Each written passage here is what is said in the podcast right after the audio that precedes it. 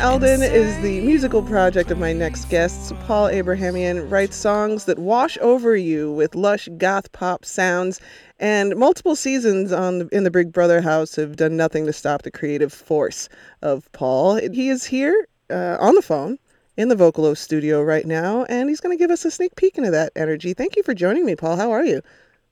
Thank you for having me. What's going on? I want to talk about the the many facets of of you as a person. You're a visual artist, a clothing designer, a reality TV star. What made you decide that you were going to lean hard into music in this next chapter of your life?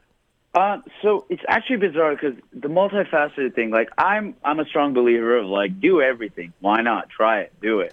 So I've actually been playing music my whole life. I've been playing in bands my whole life, not not my whole life, ever since I was like 12. But uh, Big Brother kind of just threw a wrench in the mix in the sense that you know I was graduating university. I was supposed to be a lawyer, so who knows where that what happened to that plan? But that plan kind of got ditched uh, to try and be a musician instead. Uh, and then the Big Brother opportunity kind of just came out of nowhere, Mhm. and I was like, oh, I'm down. Like that Why seems not? fun.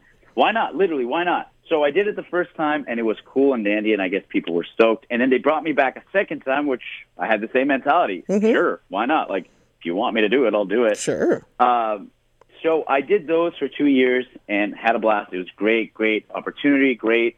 You know, had a good time, and I got an incredible fan base and a platform, which actually like gave me a little bit more confidence to pursue music seriously. Mm. It was always like a like a dream or just like a fantasy that I would live inside my head to be. You know, I would not half-ass the music. I'd put a lot of effort into it, but I just didn't have the, I guess, the push or the confidence to fully encompass saying, "Hey, you know what? This is what this is what I want to make a career out of." Yeah, and knowing that there are people who are already picking up what you're putting down just as a person makes you think that maybe they'd be open-minded enough to take your art into consideration.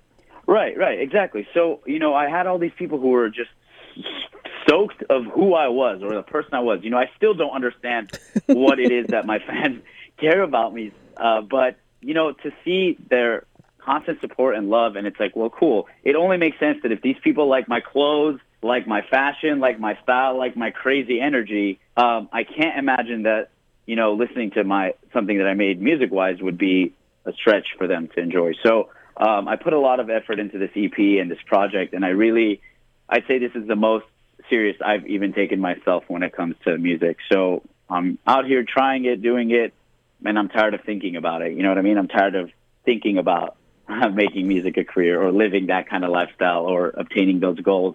So I had to take a dose of my own philosophy and roll the dice and say, dude, just do it. Quit thinking about it, quit fantasizing about it, and just try it. Yeah. Um, it is a little bit vulnerable because you know music is really important to me. It's been a part of my life forever. hmm So it's it's not like one of those things where I can just slapdash and put out in the public. It's something that I am my own worst enemy with because I'll be stuck in the studio producing with my friends or writing for hours and making the most minuscule, annoying, like tiny changes that my ear just picks up on. And I'm pretty sure all the producers and friends that work with me like probably want me dead at this point because I am such a picky bastard. It's the worst thing ever. But it, it, it, it was a little bit scary. Not scary, but it's a vulnerable thing uh, for me to put out something like that on my own, like you know, to spearhead a project when I've always just been a member of a band Yeah. or, you know what I mean? Like it, it's a little bit, it's a different ball game. But the band-aid is ripped off, and I couldn't be happier that I made this commitment and decision. All that time spent waiting on you, waiting for your heart to break. I think about it every day. All that time spent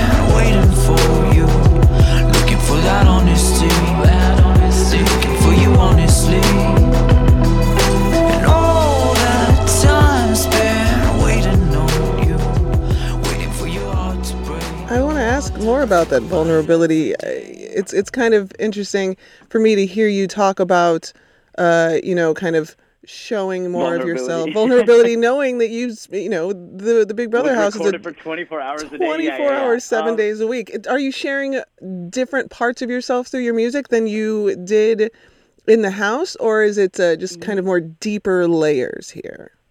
Yeah, I mean that's you know it's a good point because a lot of people come up to me and they're like, "Yo, I don't know how you were recording for 24 hours a day. Like I would never be able to do that." But at the same time, like I kind of I understand the entertainment aspect of it, where it's like, look, the cameras are on. Uh, it's not just I'm being watched. It should be I'm here to entertain. Like I'm on a TV show. These people subscribe to watch this. Like I'm not just going to let them watch me just live day to day. That's boring. I'm going to Yeah. be entertaining for these people. So it was for me. It wasn't so much that I was vulnerable. It was just like, all right, the the camera's on, so just be act, be on it always, be on it, like be on Yeah. all the time.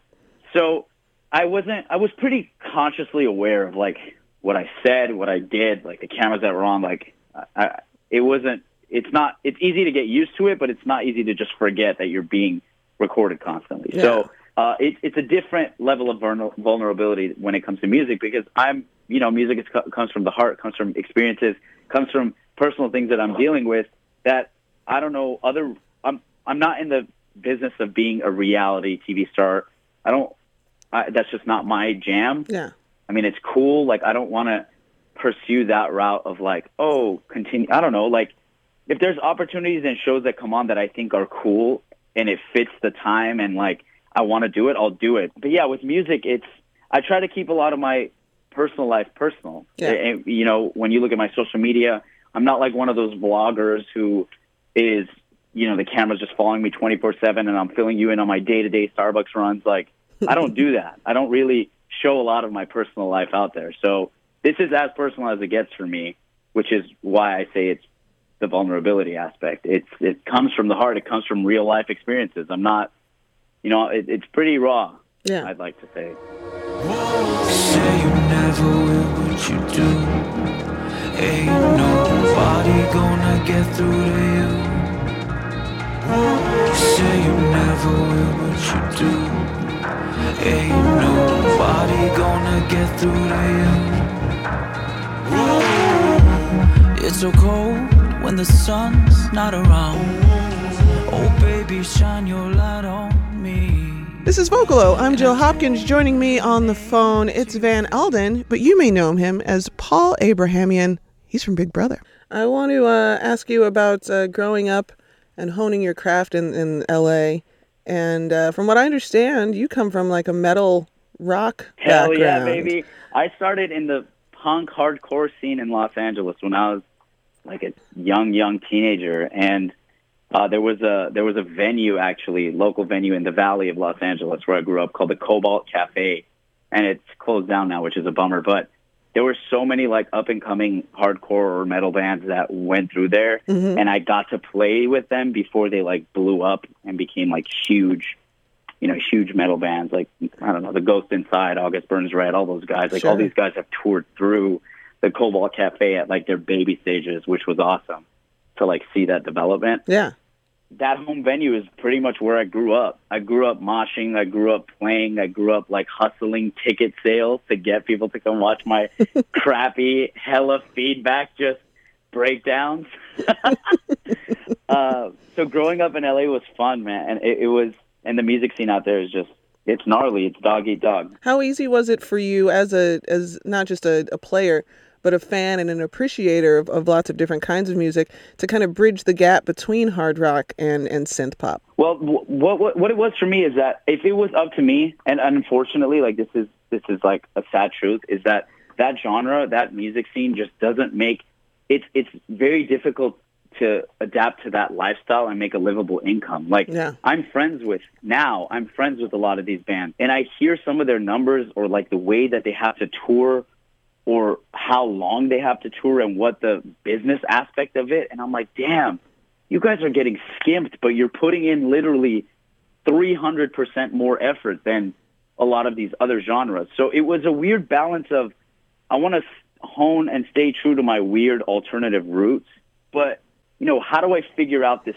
puzzle here? Because mm-hmm. if it was up to me, yeah, I just put some hardcore stuff on and like let's get to it because I love that. Yeah. But the the sad truth about it is that's not something that's you know feasible. Or if I one day want to have a family, like I can't be touring eight nine months out of the year. You know what I mean? Like it's mm-hmm. very it's a difficult thing. So I had to I had to kind of bend more towards the alternative and weird pop noir where it could still be something that's I guess more marketable or maybe something that's more like more listenable, I mm-hmm. guess, as opposed to just something that's dead on specific. It it it really took me like a while to sit myself down and say, "All right, Paul, like what what is it that you want to do? What kind of music do you want to write? What messages do you want to put out there?" So, getting this EP together was a little bit of a battle in that sense because it was a lot of my own figuring out myself, figuring out what I wanted, not only to appease to you know, this random group of supporters I got, you know, taking that into consideration and then Yeah. taking into consideration what I would act- actually be happy with putting out. So I've just been juggling for two years.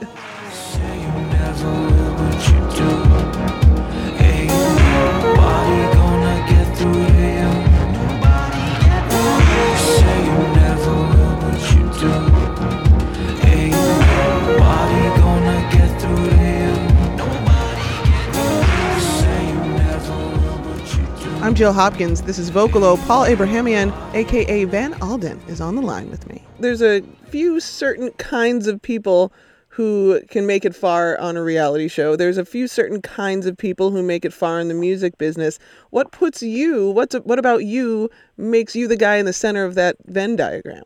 If I want something enough, I just I do anything to achieve, achieve it, and if mm-hmm. I can't, I'll do anything to get as close as I can, and at least like I tried. You know what I mean? I don't. I'm a firm believer of it. You can get whatever you want in this life if you if you put the energy towards it. If you truly like put yourself and your desires and what you want, and you focus all your energy in one place and make it happen. I think we're all capable of doing that. So, uh, again, I am my my worst enemy, and I'm I'm my biggest critique. So that's been the hardest part of all of this. Mm-hmm. But I would say what what makes it for me in that little you said what is it about me? I think it's just I, I'm I'm a candle that burns on both both ends. Like I don't give up, no matter what.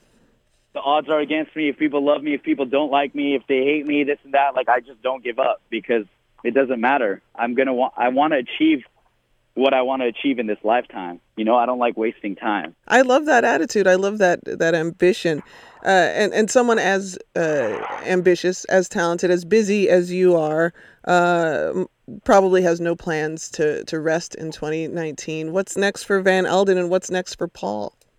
Oh, good question. So what's next for Paul? Who knows? Hopefully, uh, my mental sanity is uh, still together by the end of 20, by the start of 2019. But honestly, I've gotten such good feedback from the music and such strong support, which I needed. I needed that push. I needed that confidence because, again, the vulnerability aspect of it. Um, and now I'm more comfortable with my sound. I know where what direction I want to go.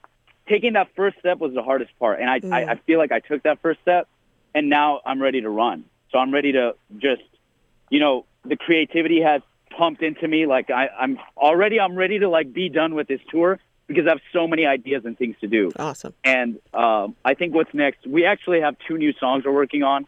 And I think I'm just going to pump out a couple singles after this and a, and a few like visual content, music videos. And we're actually working on more shows in the spring. And fingers crossed, have it in to um, hop on a tour with an artist that I've been listening to since I was like a kid, which would be sick. So if that pulls through, don't want to count my chickens before they hatch, but if that pulls through, that would be incredible. If not, we're still going to tour throughout the spring in, uh, you know, in a bunch of other cities in America. Uh, I'm gonna give people the uh, the info here. Van Alden Music on Twitter is where you can find uh, all the uh, the Twitter, happenings. Instagram, everything. all the happenings and uh, van alden music on soundcloud go get it and you know listen to some great music and stream the or watch the videos on youtube they're gorgeous Thank you. thank you so much